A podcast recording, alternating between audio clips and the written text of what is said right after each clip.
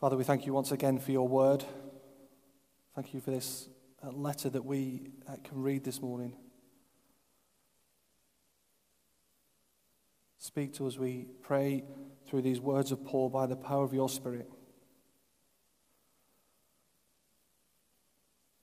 Father, be at work in us for your praise and for your glory. In Jesus' name, Amen. The, the Peanuts cartoons, Lucy uh, comes in and demands that Linus change the TV channel. And he says, What makes you think you can walk in here uh, and take over? These five fingers, says Lucy. Individually, they're nothing. But when you curl them together, like this, into a single unit, they form a weapon that is terrible to behold. Which channel do you want? says Linus. Turning away, he looks at his fingers and says, Why can't you guys get organized like that? It says something about the problem in Corinth, in the church in Corinth. They lack unity. There's division within the church. And that's the issue that Paul will address in these opening chapters of 1 Corinthians. You remember last week as we looked at those first three verses, uh, Paul reminded them who he is. He's an apostle of Christ. Whose they are. They are part of God's church, they belong to Him. And who they are, they are sanctified saints in Christ. And so before, before Paul makes this appeal to them for unity, he first give, gives thanks to God for them. Verse 4 I always thank my God for you because of his grace given you in Christ Jesus. Paul gives thanks to God for them for the grace that they have been given in Jesus. And it's the grace of salvation. This salvation grace, which was established in the past, totally complete when they put their faith and their trust in Jesus. They're sanctified saints, enriched in every way in Jesus. Verse 7 says they lack nothing, they have everything they need to live the Christian life as they wait for that day when Jesus will return.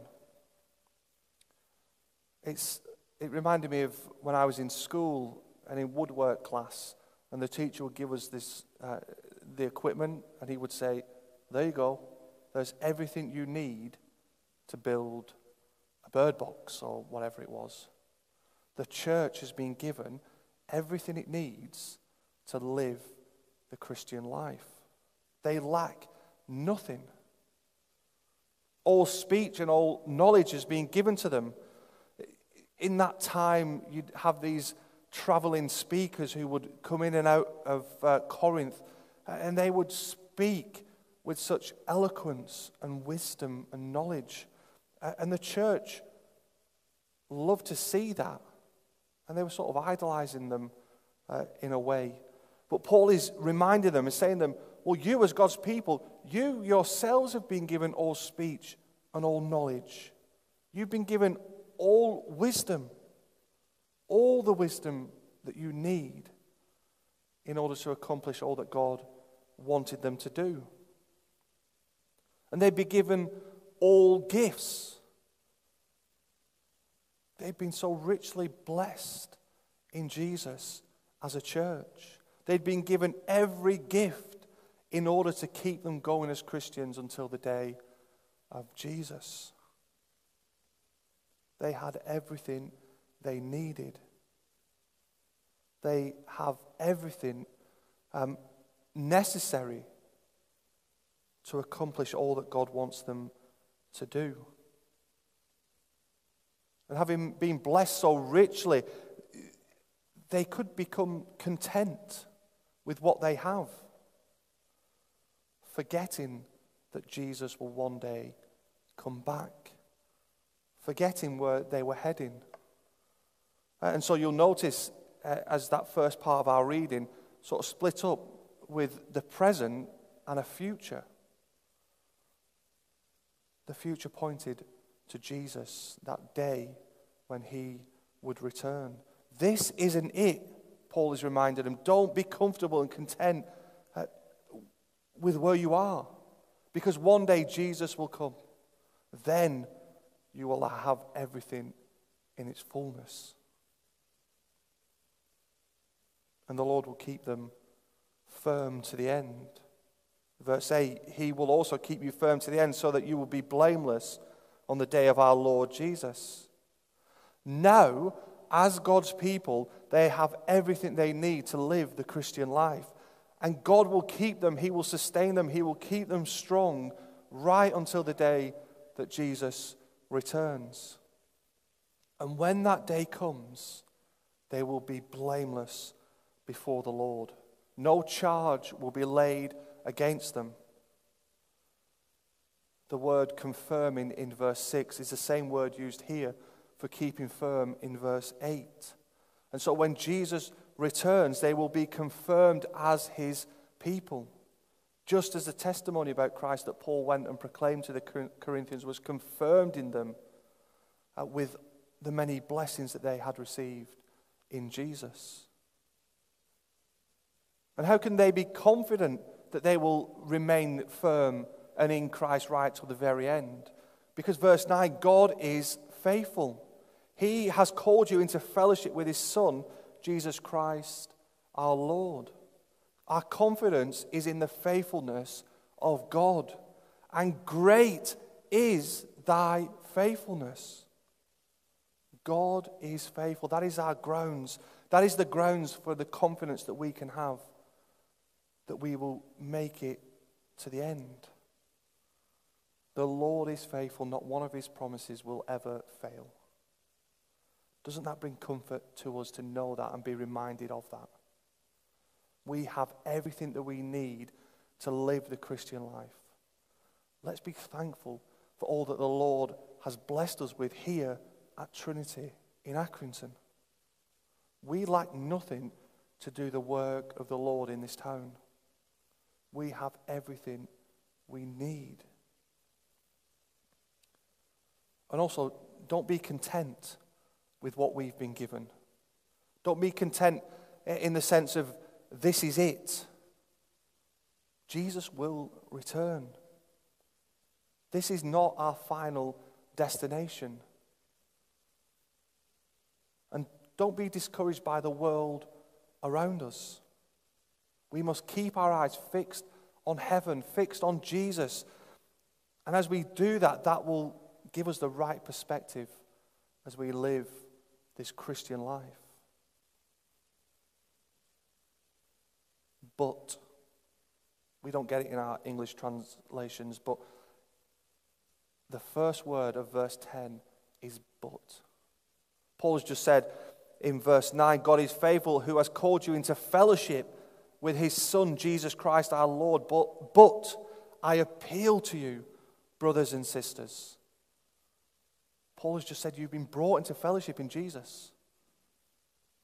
But I appeal to you because there are divisions within the church that shouldn't exist. And so Paul appeals to them. First of all, he, appe- he appeals to them that all of them agree with one another literally speak the same thing, be in harmony with one another.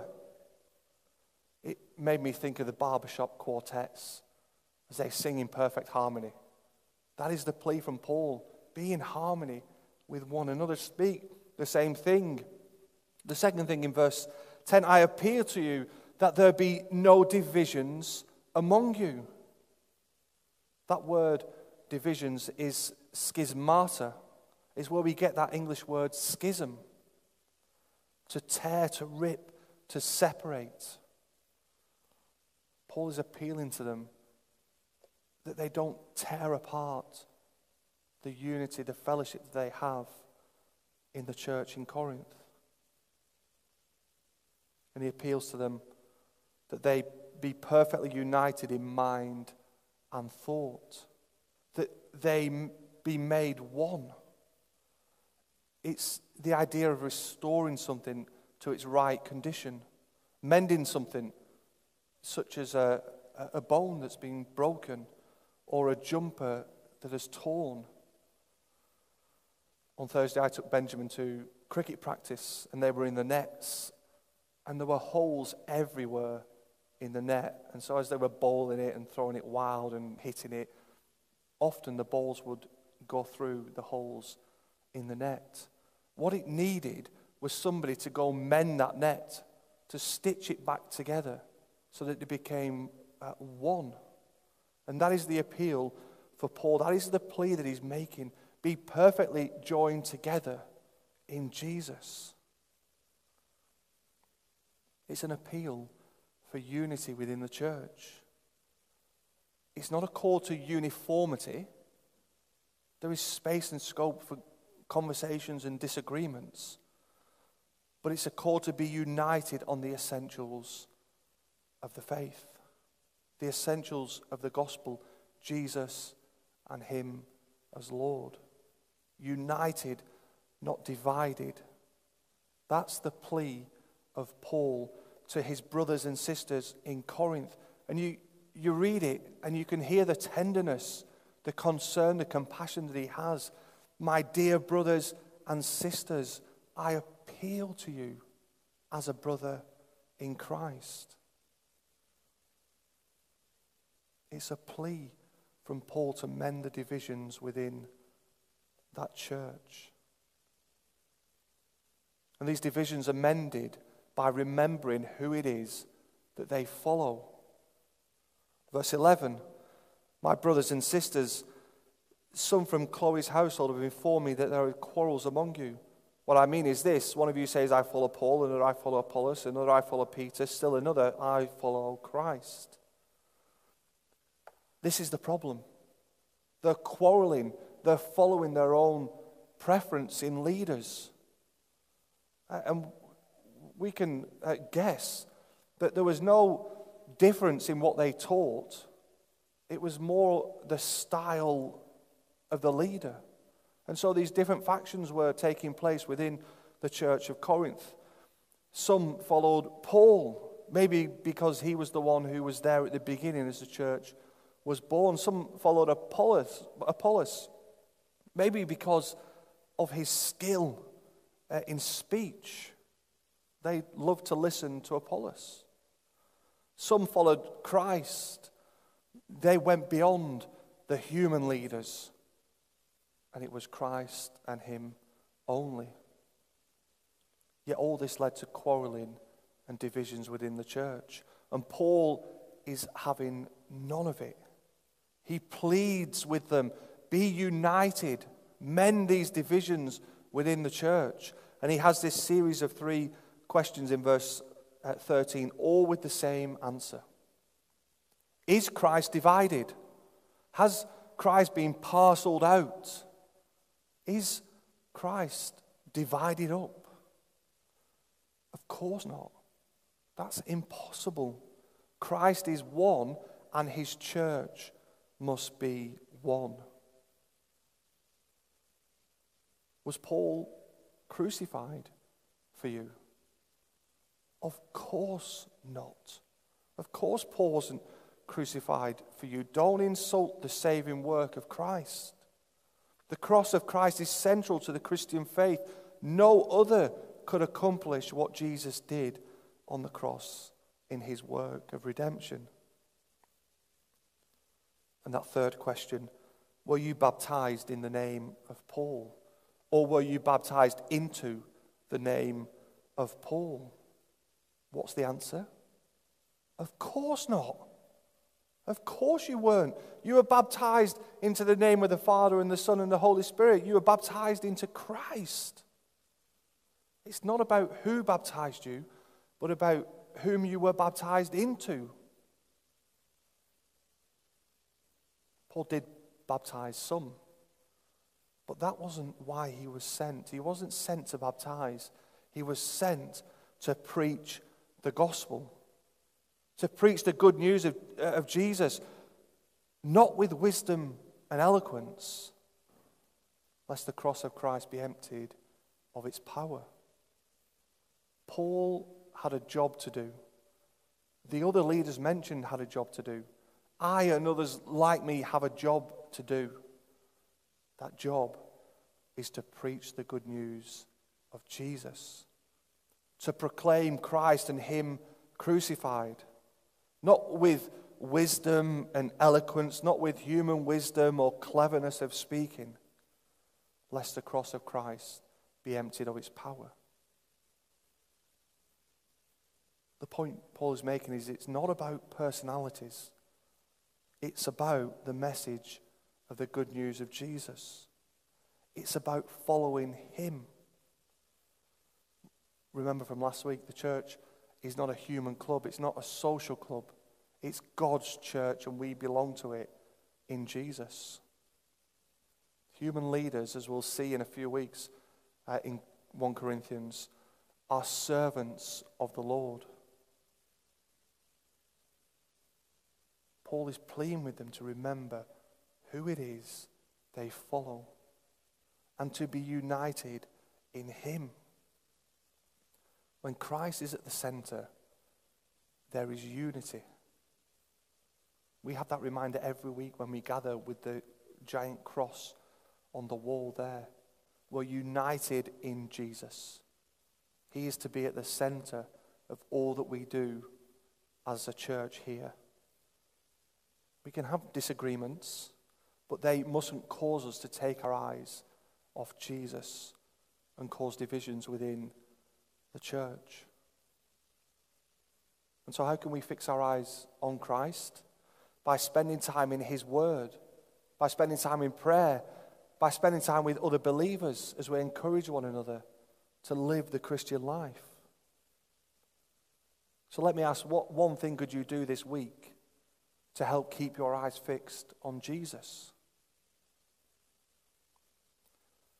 We've been brought together in Christ through his death and his resurrection. We've been united together in him, people from all walks of life, all with different preferences. But what is the common thing? It is Jesus. We're united together in him. And so we must remember who it is that we follow and who it is we are. We follow Christ, our Savior and our King, and we must not take our eyes off Him. We mustn't dethrone Him in our lives or in the life of this church. A.W. Tozer um, gave this illustration. Has it ever occurred to you that 100 pianos, all tuned to the same fork, are automatically tuned to one another. They are of one accord by being tuned not to each other, but to another standard to which each must individually bow. So, 100 worshippers meeting together, each one looking away to Christ, are in heart nearer to each other than they could possibly be were they to become unity conscious and turn their eyes away from God to strive for closer fellowship. I think that's a brilliant illustration.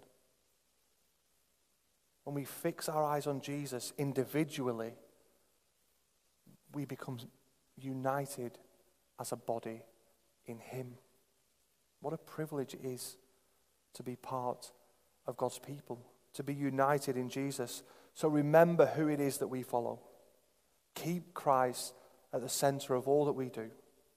Keep your eyes fixed on Him as we strive for that perfect unity in His church as we wait for His coming on the day of the Lord. Let's pray.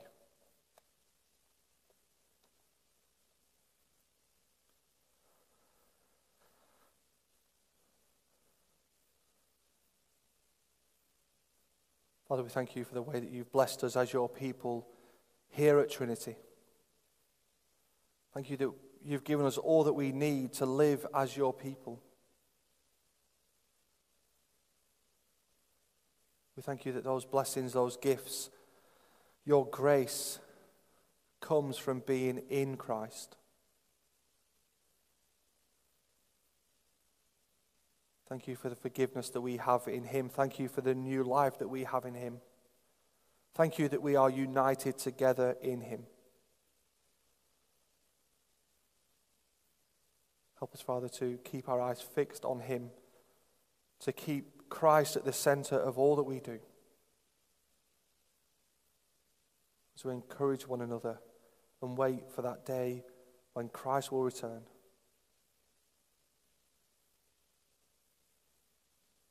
Help us by the power of your Spirit to do that for your praise and for your glory. In Jesus' name we pray. Amen.